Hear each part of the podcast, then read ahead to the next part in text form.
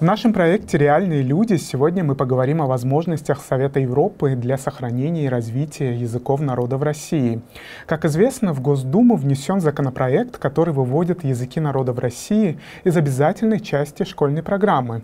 В свою очередь, Москва продолжает игнорировать обязательства стать участницей языковой хартии Совета Европы. У нас в гостях по скайпу председатель комитета экспертов Европейской хартии региональных языков или языков национальных меньшинств Совета Европы Vesna Crnič-Grotić. Good morning, Miz Crnič-Grotić. Thank you very much for accepting our invitation to the program. Could you tell us why the Charter should be seen as an effective tool to protect and develop languages? Yes. Good morning and доброе утро. Yeah? Uh, the Charter is, of course, uh, uh, the only document uh, and the only instrument, uh, not just within the Council of Europe, that is dedicated particularly to the protection and promotion of minority languages. It makes it, this fact makes it uh, quite unique, and it is, uh, of course, the, the purpose of this instrument, and the final goal is to, uh, as the Spanish would call it, normalize the use of minority languages in public life. Russia has signed the Charter. This country also signed an application to ratify it. However, as we know, it hasn't ratified the Charter. Are there any legal mechanisms for Moscow to step back? Mm. That is a rather difficult question, because uh, Russia is not the only country that has not fulfilled its uh, uh, post-accession commitment. There is a, there are several other countries. And uh, at this point, I don't think that the Council of Europe has many legal tools. Uh, it has political tools to uh, make and convince Russia and other countries to fulfill their obligation. Because that was not, that was as a political commitment that they will ratify the Charter after they were uh, uh, they uh, were uh, introduced, uh, they became members of the Council of Europe. So it is both basically a political uh, commitment uh, for the for Russia and other countries.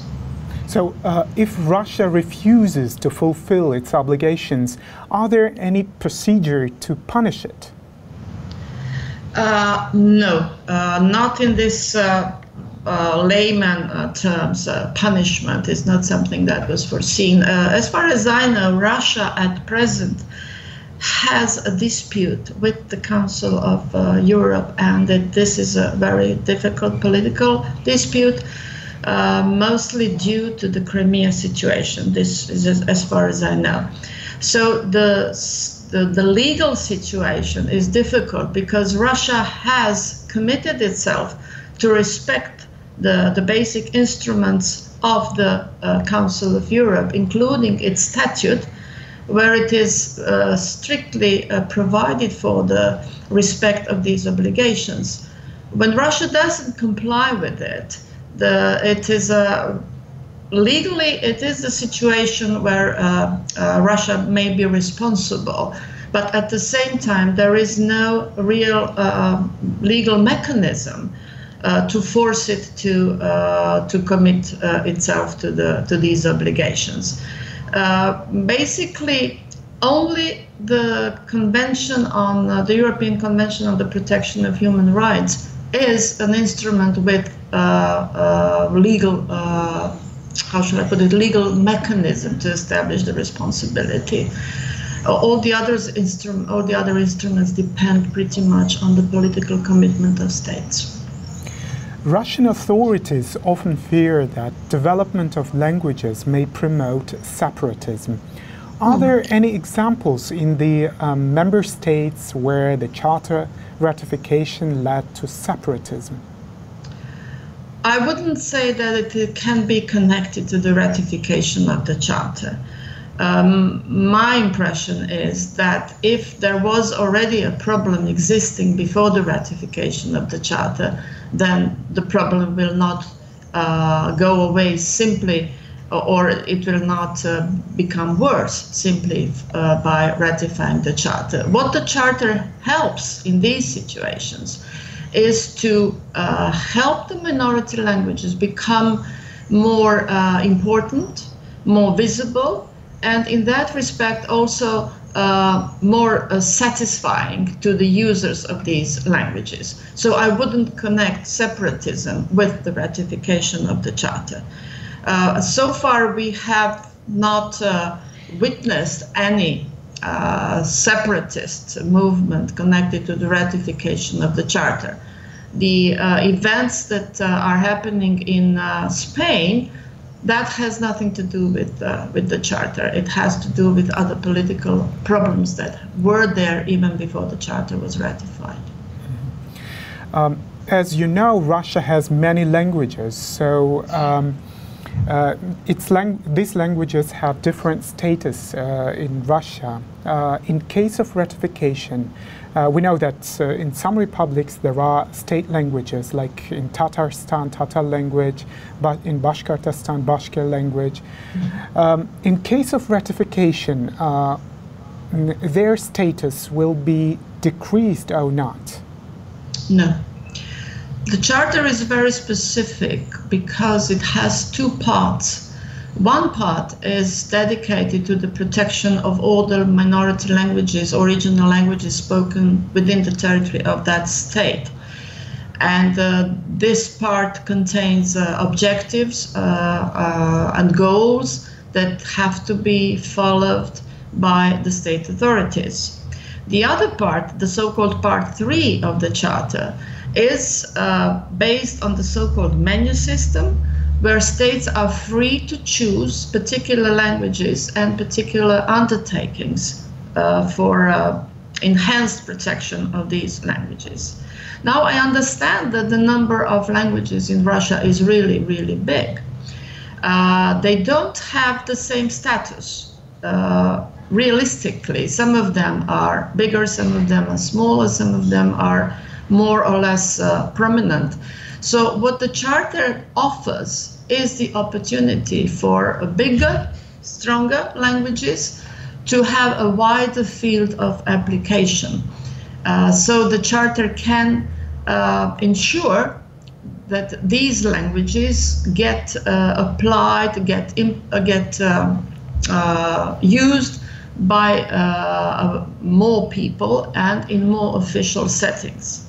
The Charter offers protection in the field of ratification of education, uh, administration, judicial authorities, cultural field, media, uh, then interstate uh, relationships, and so on.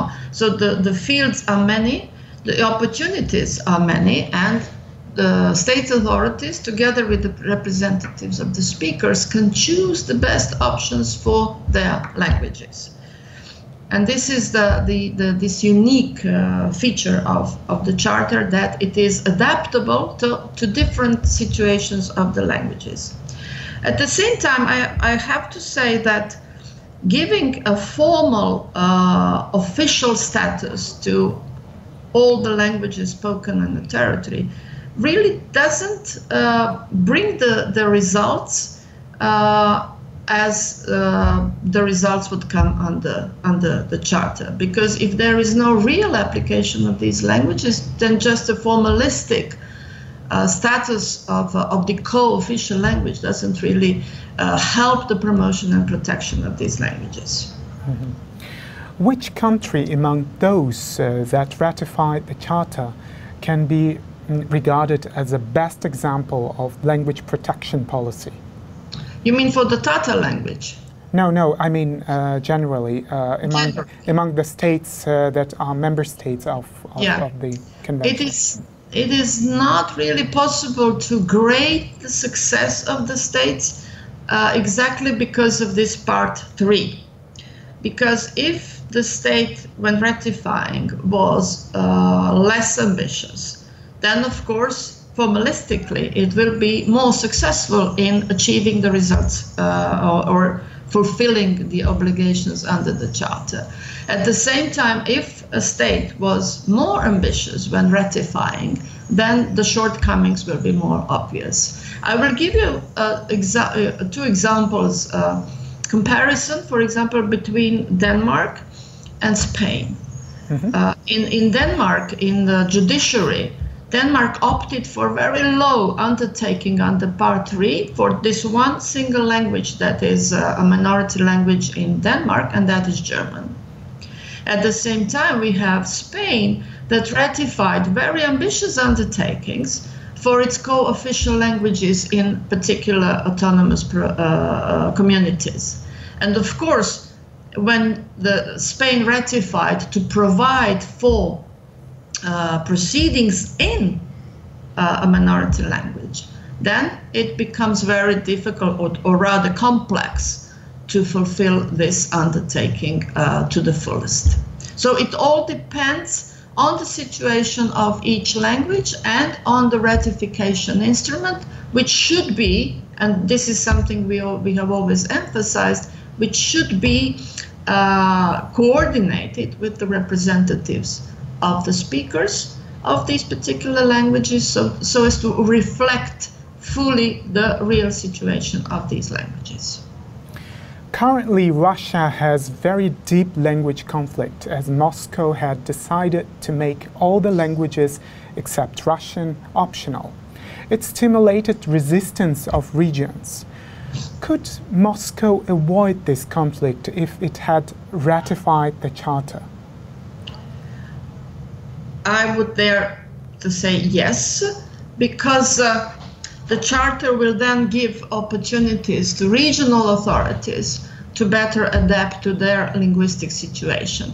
At the same time, we also have to keep in mind that the Charter doesn't exclude the learning and the use of official of the official language of, of the state. So even in, in countries that ratify the Charter, the, the official language is not excluded, so it is expected Uh, that minorities also learn uh, the official language and also use it in in uh, uh, in, in the well the dedicated dedicated uh, fields. But the signing and ratifying of the Charter, as I said, gives local communities much better chance to really adapt the legislative and the uh, practical setting for the protection and promotion of those of, of the languages that are spoken within their territory. If Russia ratifies the Charter, will it mean that ethnic Russians will be obliged to learn Tatar in Tatarstan, or uh, all the provisions of the Charter will refer only to Tatars of the Republic? Well, one may ask, why not? Why wouldn't they learn the, the minority language? But as I just said, the Charter doesn't exclude the official uh, language of, uh, of the state. Uh, at the same time, the Charter also provides for the possibility uh, to offer minority language courses to people who live in the same area but do not speak the language. So in, in the actually, if you have uh, Tatar as the official or co-official language of a particular part of the territory, then it, it should be also, there should be a, a possibility for the non-speakers to learn the language. I will give you uh, an example from my own country, from Croatia, where we have, a, uh, where I live nearby, in Istria, in the region of Istria, we have Uh, Italian as a traditional language spoken on the territory, and many non-Italian children attend the classes because people want to learn Italian as the language of the community, and the language is used in the streets freely and openly and without any restraints. So doesn't mean that uh, I, I, I would like uh, to turn to the, your example uh, from your country, Croatia. Yeah. It doesn't mean that uh, uh, ethnic Croatians uh, who are living uh, in, in this region where, where Italian language is a traditional language, yeah. uh, doesn't mean that they are obliged to learn Uh, Italian language. Oh, no. uh, does it mean just they have an opportunity to learn it? They have an opportunity, and this opportunity is well used by uh, by the speakers in this uh, concrete example. uh, because, well, you may argue it's Italian, so it's an important uh, an important language, uh, and uh, it's a, it's a benefit to learn it and to to know it, but it is not uh, um, presented as an obligation of the non-Italian uh, speakers, but as an opportunity uh, for the non-Italian speakers to learn the language. Does it? Uh, is the situation in Catalan region the same? In the Catalan region, it's the same. Uh, that uh, there was, uh, as far as I remember, there was a provision in the Statute of Autonomy of the Catalan region. Uh, providing for the obligatory learning of the, the Catalan language for all, uh, but then the Supreme Court of Spain uh, reduced it to the opportunity. So everybody has a right to learn uh, Catalan, but not, not an obligation. That is connected in a way to this previous uh, uh, statement that I made, that the official language of the state is not excluded from the minority uh, community, and that they also have an opportunity and, well, you may even argue a duty to learn it, because it will be for the better integration of the minority language speakers in the society as a whole. Thank you very much. It was very interesting. У нас в гостях была председатель Комитета экспертов Европейской хартии региональных языков или языков национальных меньшинств Совета Европы Vesna Crnič-Grotić. Смотрите нас на нашем сайте i del real точка org, а также на наших страницах в соцсетях. До новых встреч!